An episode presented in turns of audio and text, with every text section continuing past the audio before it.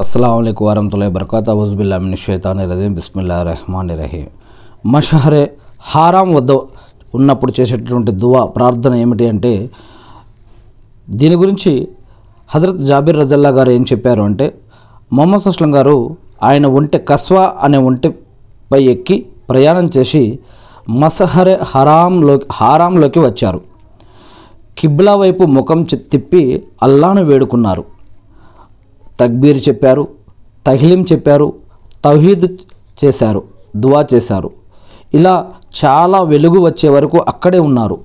సూర్యుడు ఉదయించడానికి కాస్త ముందు అక్కడి నుంచి అప్పుడు బయలుదేరారు అని ముస్లిం హదీస్ గ్రంథంలో దీని గురించి చెప్పడం జరిగింది.